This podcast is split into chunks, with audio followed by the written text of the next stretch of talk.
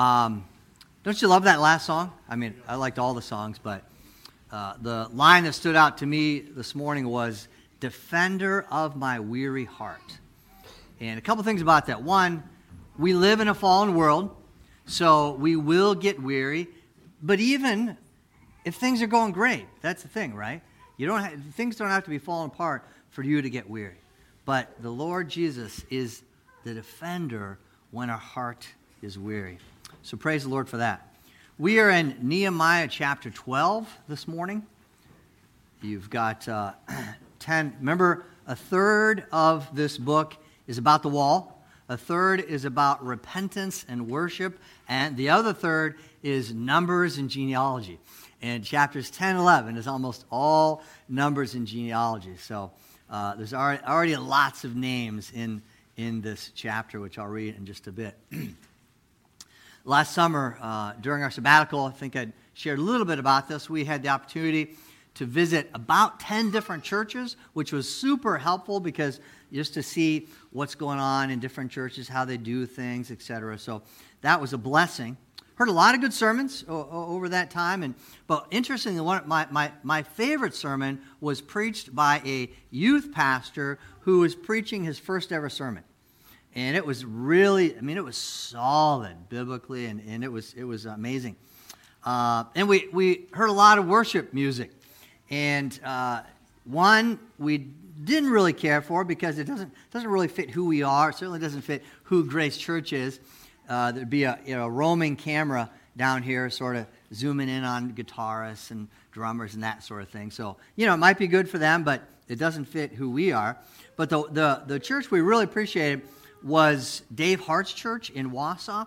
And even though their music selection was different than ours, one thing that they did in their singing is what do you think they did? They sang. Yeah, they sang. They're like us. They're a singing church. And again, I, uh, I say this often how much I appreciate that we are a singing church, as you were just moments ago. But there was one thing we did not experience in any of those churches a choir. You surprised by that? No, no, what do you mean? No, no church choirs? Are you kidding me? Now, I grew up with a church choir. In fact, uh, this was my church growing up. Uh, and that was a massive pipe organ. I used to sit as a kid and just, it was sort of mesmerizing looking at these various size pipes and these little doors moving. And to this day, I still don't know what the doors do at the top and the pipes. Maybe somebody can tell me that. Sadly, there was no gospel in this church, so I did not come to know the Lord in this church. But the last church I was a part of that had a choir was my former church over 25 years ago. And that's about the time I think choir sort, sort of started going away slowly. I'm sure you could find them in some churches, but and I don't know exactly why tradition or maybe the, the worship teams have sort of replaced choirs, but um, they're sort of phased out for the most part. And I thought, you know, many of us in this church may never have experienced a church choir. You, you barely know what I'm talking about. But my point this morning is not to bemoan the loss of choirs, but rather introduce you to this double choir in Nehemiah chapter 12 because these choirs feature prominently in this passage. If you have section titles in your Bible, yours should read The Dedication of the Wall. The wall was dedicated way back, uh, from our perspective, in chapter 6. Now, finally, in chapter 12, it's being dedicated. I don't, there, ha- there wasn't that much time in between. Uh, we don't know exactly how long. But you'll see there are two enormous choirs, and they're on top of the newly completed wall. So this is a big, big deal. And I'm going to pick up at verse 27 to the end, if you want to follow along. And at the dedication of the wall of Jerusalem, they sought the Levites in all their places to bring them to Jerusalem to celebrate the dedication with gladness, with thanksgivings, and with singing, with cymbals, harps, and lyres. And the sons of the singers gathered together from the district, district surrounding Jerusalem and from the village of the Netophathites, also from Beth Gilgal and from the region of Geba and Azmaveth, for the singers had built for themselves villages around Jerusalem. And the priests and the Levites purified themselves, and they purified the people and the gates and the wall. Then I brought the leaders of Judah up onto the wall and appointed two great choirs that gave thanks. One went to the south on the wall to the dung gate, and after them went Hosh- Hoshaiah and half the leaders of Judah, and Azariah, Ezra, Meshullam, Judah, Benjamin, Shemaiah, and Jeremiah, and certain of the priests' sons with trumpets. Zechariah, the son of Jonathan, son of Shemaiah, the son of Mattaniah, the son of Micaiah, the son of Zaccur, the son of Asaph, and his relatives, Shemaiah, Azarel, Milalai, Gilalai, Maai, Nathanael, Judah, and Hanani, with the musical instruments of David, the man of God. And Ezra the scribe went before them. At the fountain gate, they went up straight before them by the stairs of David at the ascent of the wall above the house of David to the water gate on the east. The other choir of those who gave thanks went to the north, and I followed them with half of the people on the wall, above the tower of the ovens, to the broad wall, and above the gate of Ephraim, and by the gate of Yeshana, and by the fish gate, and the tower of Hananel, and the tower of the hundred, to the sheep gate. And they came to a halt at the gate of the guard. So both choirs of those who gave thanks stood in the house of God.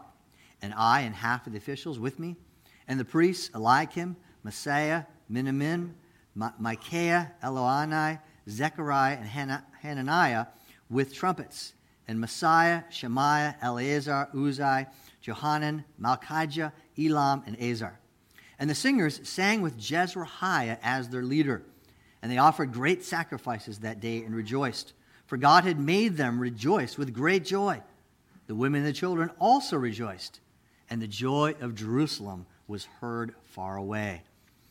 On that day, men were appointed over the storerooms, the contributions, the firstfruits, and the tithes, to gather into them the portions required by the law for the priests and for the Levites according to the fields of the towns. For Judah rejoiced over the priests and Levites who ministered. And they performed the service of their God and the service of purification, as did the singers and the gatekeepers, according to the command of David and his son Solomon. For long ago, in the days of David and Asaph, there were directors of the singers and there were songs of praise and thanksgiving to God. And all Israel in the days of Zerubbabel and the days of Nehemiah gave the daily portions for the singers and the gatekeepers, and they set apart that which was for the Levites, and the Levites set apart that which was for the sons of Aaron. Well, it's quite a, a mouthful of names there. Uh, I, I sort of wish he would skip those, you know but it's just part of the biblical history, how important the genealogy is. You know, this, this testifies, is part of what testifies to the truthfulness, to the historicity, the accurate historical record. So even those things are important. Uh, a lot of names like other parts of Nehemiah, but I want to pick out one name in particular to focus on for a few moments, and it's this one. And the singers sang with Jezrahiah as their leader. Jezrahiah is what we might call today the worship leader, or we might call him the lead worshiper. Uh, now, all we know about Jezrahiah specifically is contained in this one verse, but because he was a Levite and a, and a singer, we can sort of use the biblical record to learn a lot more about him, construct some of his life, really. And I'm going to do this for a few moments just to sort of illustrate because there's a lot of details here that's going on that we're not used to, we're not familiar with, all these choirs. So I want to paint a story of Jezrahiah so we understand what was happening here. He, of course, was a Levite. Uh, so he would have been a, a, direct descendant of Aaron from the tribe of Levi. The Levites were priests. They were the priestly uh, tribe, but some of the Levites were also musicians and singers. So, two main roles of, of Levites priests and uh, singers, and they were passed down probably from the generations. You, you, you may have always been, this line may have always been musicians, this line may have always been priests. Maybe they would switch roles over the generations. That we're not sure of.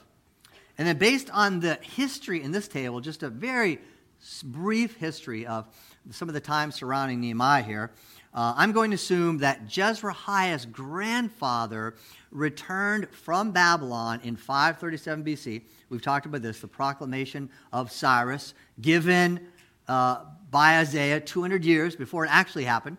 But why I think his grandfather would have returned there is because there were about 50,000 exiles returned from Babylon and Jerusalem in 537, but the second return in 458, only a couple thousand. So we could just say odds are he probably returned in that first large group of, of exiles. And if he did live in Babylon, and he was, at, you know, at least uh, attained some, age where he can understand, do you see what he has? He has stories of what it's like to live as an exile in Babylon. Do you think he would have shared those stories with his children and his grandchildren? Absolutely. Remember? No books here. This was an oral culture. All the stories uh, were told that way. So, so storytelling was built into their culture, just as the genealogical record and being able to trace that all the way back to Aaron and further back was also part of their culture. So you can imagine sitting around the feet of Jezrahiah's grandfather, hearing these stories. Jezrahiah then is going to continue telling those stories. But just to build the story a little bit, so, so going off the biblical record, just make us think okay, what if? Uh, let's assume, I'm going to assume that Jezrahiah, Jezrahiah had four sons and three daughters. And we learned back uh, earlier in, in, Nehemiah that uh, when they were having trouble feeding, you know, having enough food for everybody, uh, part of the problem was they had large families, lots of people. Uh, so to have a family of seven kids would not have been uh, out of question at all. And of course, as a priest, passed down for 900 years, he, of course, would, would have wanted to have sons so he could continue those generation of Levitical priesthood. Um, so, almost certain then that Jezrahiah's grandfather was a singer and a musician, uh, passed down to him. So, uh, what all this means is that Levites, like Jezrahiah, were full time, this is, this is all they did, full time worship leader, and ordained worship leader. He was certainly highly trained musician. He'd probably been mastering his craft since he was a small child. Right? We all know what it's like. You, you, you send your kids at some age off to piano lessons, uh, you know, and that may or may not take over the years. Uh, but then you see some of these real young children playing violin just, you know, so beautifully. So young kids can pick up certain instruments very, very young. So this was his culture. This was, this was his upbringing. Uh, you know, so he's, he's practicing since he was a young boy, just as his father had done, just as his grandfather done, and who knows how many uh, uh, generations prior to that. Jezrahiah's family was what we would call a musical family. Uh, the music just ran through their veins, right? Some, some families, it just, it doesn't seem fair. I mean, they can just look at an instrument and they can start playing it. You know, the rest of us like, no, man, I would never be able to learn that, or I can't really carry a tune that well. Well, his was a musical family. So we can imagine however many sons he did have, were all practicing their musical in- instruments together under the tutelage of certainly uh, of uh, their father and perhaps uh, gathering with uh, other families and, and working together on their craft.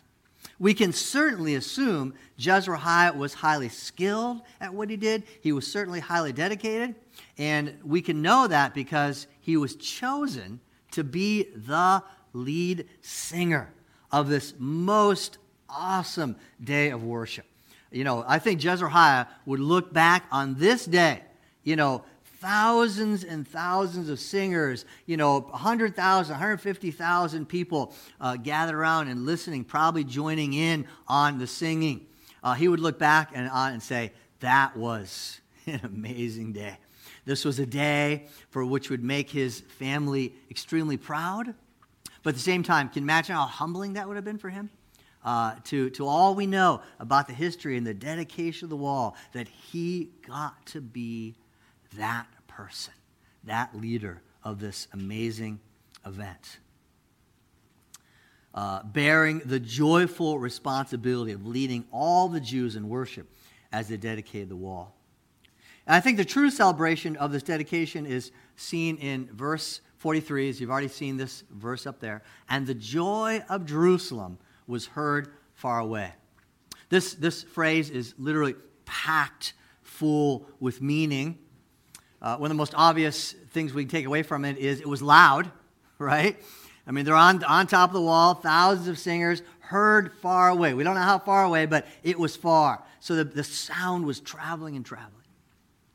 Uh, the closest thing I could ever approximate was uh, how, how, many ever been to a Promise Keeper event? Uh, that was, that was a thing, a few of you. I was up in Minneapolis from our church in Sauk Prairie, and I'd been a pastor just a couple months, and the uh, Coach McCartney, he was the uh, pretty much the, the leader of that movement. And he called all the pastors down to the, to the floor. This was Metrodome in the old Viking Stadium in Minneapolis. Call us down on the floor, and then sort of worked up all the men to start cheering and, and banging, whatever they're doing, to, to sort of honor us as pastors. And it was crazy for me because, first of all, I've been a pastor for a couple months, so, you know, I, I, I did nothing to, to earn this. And of course, you, you could never earn that sort of what they're trying to do, you know, in a good spirit, I think, of, of, of honoring us. But the sound was unlike anything I think I've ever experienced. It was just, I mean, it felt like it was going to literally move me backwards. In fact, it was so loud, one of the men from our church, I don't know why, he was in a tavern across the street during that exact moment um, that's a whole story in itself, I'm sure. And told us the story that the tavern owner said in all of his years of owning that tavern across the street from the Metrodome, that was the loudest he'd ever heard it. So it was amazing. The sound of their cheers was heard far away. So just imagine more people than that singing with celebrating together. No roof uh, over the heads, no dome two choirs on the wall, and of course, uh, uh, you know, just so many, uh, 100,000, we don't know, probably at least 100,000 or more people rejoicing together. But here's the question why were they so joyful? I mean, it's just a wall. It's not like a pretty new church building, it's just a wall. Well, uh, that is part of why they're rejoicing. There's more than that, though, but the wall itself, right? Uh, we begin this story of Nehemiah with a damaged wall, and they're in danger from their enemies. So that they never know when the enemies are, are, are going to cross over and, and, cause them great harm. But we also learn that they, they were demoralized by that. Remember, they were greatly discouraged because that, that begins to have an effect on you. That, that's, that's, that becomes your identity. Oh, we're the once great city with the broken wall. We're, we're the, the once great city that is weak and decimated and ready to be uh, overtaken at a moment's notice. That has an effect on you. They were, they were discouraged and demoralized. Um, but all that changed once the wall was completed. But I believe they're also rejoicing not just because of the physical wall and all that it represents, but, but because of the widespread repentance of the people. Remember these, these, these movements? Uh, the, the first example of repentance was when they realized they were enslaving some of their fellow Jews because of the, the economic uh, disaster that was all of the city. And they repented of that and made everything right. And, and it was just an outpouring of, of, of joy and celebration because of that. Uh, then, just shortly after that, it was days or a week later or so, they build a giant tower for Ezra. He reads from the laws, and, and you've got uh, these roaming sort of interpreters go over here, make sure you understand, go over here, make sure you understand, and then another massive outpouring of repentance of all kinds. And then, resolve that, they celebrated the Feast of Booths, which we are told, they build those little booths out of branches. We are told they had not celebrated to that degree for 900 years since the days of Joshua. So, you see collectively, there was massive spiritual and cultural transformation. In a mere 52 days, all of this happened. So, so they, they, they were just a very, very different people. Uh, it's really hard to grasp how grateful they were for all of these changes. So, so the wall, the dedication of the wall, was yet, yet just but a symbol of all that God had accomplished for them which is why the joy of Jerusalem was heard far away. Just imagine the amount of pure joy flowing out of the city that day. Here's a vision for us to consider. What if Grace Church was so filled with joy that it was heard far away? What if people began to hear stories about people in this church that they are joyful in times, yes, uh, uh, of, of abundance, but especially in time of trial. And I would wish that not just on Grace Church, but, but, but you know, we're just one of the churches in town. Uh, in every church, would, would the, the gospel would so penetrate us that joy would just be spilling out. And that's what was happening here this day. They were so, they said they were singing songs of thanksgiving and thanksgiving. They were just so overfilled with joy. It just spilled out. I had a professor in, in undergrad, and he said, I want you to be, to be so filled with facts that if I, if I bumped into you, they would just sort of spill out the top of your head. That's the way it was. There, just joy was spilling out. What, what, what if we had that much joy? Twice in four or five years or so, I set forth a, a similar vision that our church could be known as the church whose husbands love their wives. They say, well what is that? It's, it sounds too sim- simplistic. But, but You just, you just have to let your mind go with that, right, for a bit. All of our husbands sacrificially loving our wives, such that, what I say, we're the church that's known as the husbands who love their wives. So, so again, people are talking out on the streets. What's going on? I don't know, but those husbands love their wives. Now, in saying that, I, I'm not implying we don't have husbands who love their wives. I'm not saying that at all. Uh, of course we do. And uh, I hope if you're married, you want to love your wife better. But, but how do you know if you're, you're, you're succeeding? Now, now that gets a little dangerous, doesn't it? Um, guys are like, well, I'm out of here. Um, here's a question for you to consider. I think I, I posed this, uh, posed this question before. Ask your wife if you consistently, if she feels consistently cherished by you. Okay, the word cherish is sort of a, uh, an application of love. It, it's very practical. It, it's more, it's something you can, I think, feel. So ask her if she feels consistently cherished by you, and you might want to take her out for dinner before you ask her that question.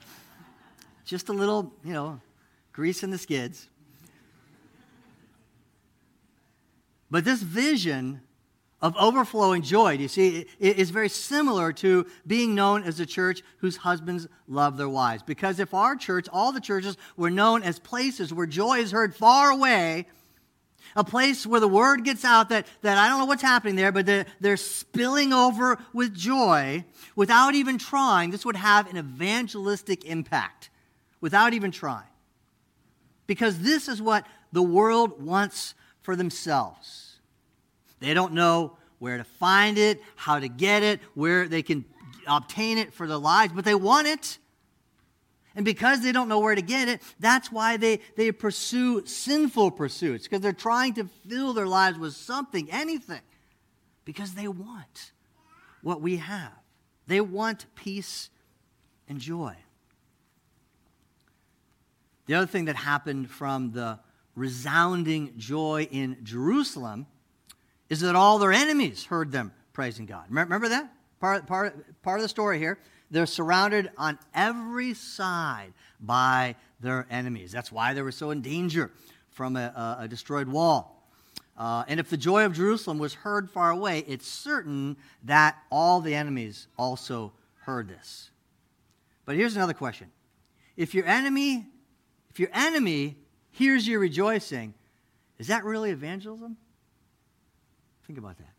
What, what sort of impact, right, is that having upon the enemies? Well, let's be clear about this. Rejoicing is a form of proclamation. The Jews were proclaiming God as their sovereign protector and redeemer. They're singing songs about who God is and what he has done for them. That is proclamation whether or not it is received well by the hearer. It doesn't matter, it's still proclamation. We always hope for those who hear the truth of God proclaimed would repent and believe. Of course we do. But most of the time, that just doesn't happen. Barring uh, a, a miraculous work of the Spirit, it doesn't happen that often. Nevertheless, the proclamation remains. And joy that is heard far away is a form of proclamation. Some people will get angry at you when you share the gospel. Some people will get angry at you when you're joyful, right? They, they can't stand a happy person. But the proclamation goes forth regardless. So that's happening here, but there's a lot more than proclamation happening here. I want to describe three key relationships in your life. And I don't mean like, I'm not going to name people, but three large areas of relationship uh, that impact all of us and how we work, how they work together. So, you, many of you remember this diagram that we've used for years. Uh, so, there's three key tasks that are bound up to the three key relationships. So, abide, that's a key task, in Christ. That's the relationship. So, so God is our relationship. That, that's the, the, the vertical relationship to God. Proclaim is a key task to the world. That's the relationship. So we have God and we have the world, two tasks. And then love, in, in this context, the way we said it before, is love the body of Christ, love fellow believers. So you've got God, uh, vertical, you've got fellow believers, horizontal, and you got the world out there. And uh, not that long ago, we, we changed this a little bit to these three words gather in, grow up, and go out. We're hoping to hopefully communicate this better. So we changed abide to grow. Uh, um, so, so grow, uh, sorry, uh, let, me, let me start with gather. Uh, we changed love to gather. So, so uh, gather is uh, the, the horizontal relationship. That's gathering with believers. That's our relationship with one another. And that's all of the one another. Anything's related to one another. Love one another, um, live in harmony with one another, build one another up. Anything related on that plane is related to gather. We gather in. Gather is the task, and fellow believers are the relationship. So the grow then replaces the abiding in Christ. That's our vertical relationship with the Lord. So anything and everything related to our spiritual growth, which could include but not limited to Bible reading and prayer and worship and repentance. We grow up in our relationship with Christ. Grow is the task, and God is the relationship. And then go replaces the proclaim, as Jesus said, go into all the world, or as you go into the world, preach the gospel. Go is the task, and the world is that key relationship. Okay? Do you see it now? Three key tasks, three key relationships that apply to every believer. Let me explain now how all that actually was happening in Jerusalem that day. All three were actually intimately woven together in their joy filled worship. First of all, think about at the horizontal level, the, the, the, gathering, how much they worked together, right? We've read the text, how every person, man, woman, and seems seemingly down to every child, working on the wall, swords strapped to their side, ready to defend themselves. You've got other men with, with spears and, and chainmail, uh, ready to defend the city. All that, that, that process was like a, a symphony of perfect coordination. Uh, they, they struggled and strived day after day, sun up uh, to, to sundown. Now, while it can't possibly compare, again, the, the, the, closest, just, just as my, my time at the Metrodome was as close as I'll ever get to, to this, uh, the closest I'll ever get to building a wall like that would be having a part in building this church building. Many of you may not realize that approximately 70% of this building was built with sweat equity by our folks here that were here at the time. Many, many are still here. And then they had a lot of help from other churches from around our Wisconsin district. And even if you didn't do that, we all know what it's like to, to labor side by side with somebody on an important project, right? Because you you have a goal in mind and, and you see this thing coming together and you've got lots of conversation going between you, and it just has a marvelous bonding impact uh, for you like, like little, little else can in life. Speaking of which, this is a good time to give a brief update on the possible building expansion. If you recall, last March we talked about that at our congregational meeting, and we formed We all agreed to form what we're calling a building exploratory team because we're just exploring the possibility. It's really a feasibility study. We're asking the question is this even remotely feasible? What might this look like? Uh, how can we afford it? How much can it, will it might cost? Those sorts of questions. So I just want to let you know the team has been actually working very hard. It's really fun working on that team, and I think they've made some really excellent progress. And uh, apologies to the team that's here. Uh, I, I uh, texted them and said that I won't share any diagrams, but I, I sort of changed my mind here, so I want to um, show a little something. Um, you'll, you'll forgive me, I think. Um, so this is our current level we're on here. So uh, to your right is, is the sanctuary. And uh, let, me, shrink that down so I can add, add the addition now. Before I show this, again, right, rough draft, all right? Like how it connects and, and all that sort of thing. So just, you know, you got to be patient with, with the team. But, but here's what we have so far.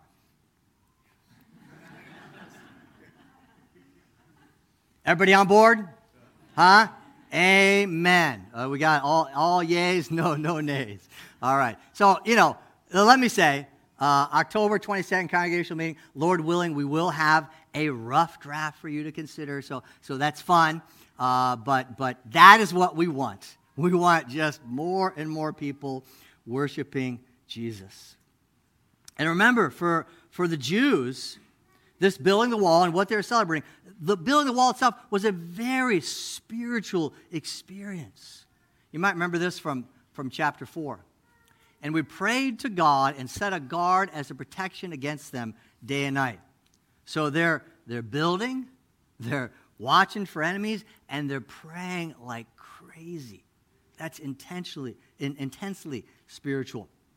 And that's uh, chapter 4. All the way back to chapter 2, we, we see this report from Nehemiah. And I told them of the hand of my God that had been upon me for good and also of the words that the king had spoken to me. And they said, Let us rise up and build. Why were they, why were they ready to rise up and build? Because they saw God's hand on everything that was about to happen. And it had happened up until that point. This was a spiritual endeavor from start to finish. And, and, I think gratitude was at the core of the celebration. They're, they're singing songs of thanks. They were so, so grateful. They prayed to God. They trusted God. God protected them, almost supernaturally allowed them to complete this wall in a mere 42 days. And we cannot forget uh, verse 42 the joy of Jerusalem was heard far away. Why? For God had made them rejoice with great joy. Has anyone ever made you rejoice? You can't coerce joy, can you? It's not saying God coerced them to be joyful. What it's saying is that God did all this for them and in them, such that, as I've been saying, it created within them joy, such that it just spilled out, just bumping into, bumping into each other, and the joy is spilling out. So, what they did, back to this, they gathered in with one another. They grew up in their relationship with the Lord, and all that resulted in it going out of a proclamation of joy. All those key relationships and tasks were happening that day. So these, these three are, are truly inseparable. Now, now, having said that, not all of your Bible reading, all of your prayer, that sort of thing, can be done in like groups, right? Some of it has to be done on your own. You, we've got to develop habits. We talk a lot, lot about that. Uh, so we have our, our disciplines and habits that are, that are healthy. Uh, but I would argue that most growth happens as we're together with other believers. So when we say gather, don't make the mistake and think, well, oh, you mean on Sunday morning. No, I mean anytime believers are gathered together two people, three people, 10 people, 20 people. That's gathering. And by the way, you understand, the bigger a church grows, the smaller you got to go. Any church that gets over, the, the experts say about 70, uh, that, that's, all, that's all the people you can know. I mean, you, you can't even know 70 people uh, very well. Um, so you get into smaller groups, whatever you call that. You know, some of you still have a uh, Brian and Andy. You still Bible buddies? Pretty much? Yes. All right. All right. Say enthusiastically yes. we had that a few years ago, and that whether whether they're still you know super consistent, uh, that sort of bound, bonded them together. You know, all those uh, sorts of opportunities uh, to to do things together that way. Um, and when you um, combine, gather, grow, and go together, what you have is what we call discipleship. It's as simple as that. You say, well, what is discipleship? It's these key three tasks in aiming at these three key relationships and trying to, to balance, to strive for a balance of all three, which is, which is hard. I mean, you're always going to have a weakest link. You know, even if all three are super uh, well done, there's going to be one that's weaker. And any guesses which one is weaker for Grace Church? It's the go. It's almost always the go. The evangelism is difficult. Uh, you know, as, Seth was saying, you, hear the word evangelism and, whew, oh man, just starts sweating right away. It's just, it's so frightening. Which is why we want to, we have this, this, this group we call Equip. We want to equip you, me, better to have conversations, conversational evangelism, conversations about Jesus. What's that look like? Well, give you a quick example. Just last night, I'm at a, a wedding uh, reception, and uh, a person that I'd met once before was telling me this story. When he was a young boy, climbed up into the hay loft uh, to get a pitchfork his dad had asked for, and there, as bright as can be, is Jesus. He's, he's telling me this. He said it was just the top half of Jesus, whatever that was about. And he believes it. I mean, that, this, is, this is still like, you know, this is like the core of, of his faith. But it happened when he was a boy. So I just simply asked him, Well, what does Jesus mean to you today? And then started a conversation. You know, we didn't get all the way to the gospel, but it, but it was, it was a good conversation. It's taking advantage of those things, equipping all of us, again, including me, to more effectively do it together. Seth and I heard uh, an amazing, I would call it, a discipleship story. This past week, we were uh, in a Zoom call with a pastor in Kentucky. And he was telling us about this ministry they've had in their church for many years, which we uh, hope, Lord willing, to, to emulate uh, at some point. And the, the, the, ministry is they take all of their youth from ages 7 to 12th grade, and it was a larger church. So they had a lot of an older generation, uh, you know, more, more maybe senior generation, and they would become prayer partners. The older generation were committed to pray for all, this, all these youth and every last one of them was covered. And you know, you could sort of do with it what you want, but certainly you're committed to praying for them. Some would, would uh, get together occasionally, and, and, this pastor was telling us about his 17 year old son who was paired with a 93 year old gentleman. And uh, at one point, he, he wanted to take the, the young boy out to lunch, and so he suggested Mexican, and, he, and this older gentleman wasn't really familiar with Mexican, so he went out. He loved it, so they always go out to eat at Mexican. And uh, but but here's what's happening: the older gentleman is beginning to decline, and he's, he's, he's going down that hill. And so the pastor said to his son recently, "You know, the the roles are going to reverse soon, where you are going to do most of the praying and most of the encouraging." And I thought, wow what a powerful story. Imagine the impact on that young man. That, that he had this person, this wonderful man, praying for him and, and caring about him. But, but, now, but now he gets to do the same in that, that wonderful multi generational ministry that, that we aim for as well at Grace Church. Do you think if we could Multiply that. I don't mean just that, but multiply that sort of ministry over and over and over. What, what are we going to get? We're going to get joy heard far away. Let's pray.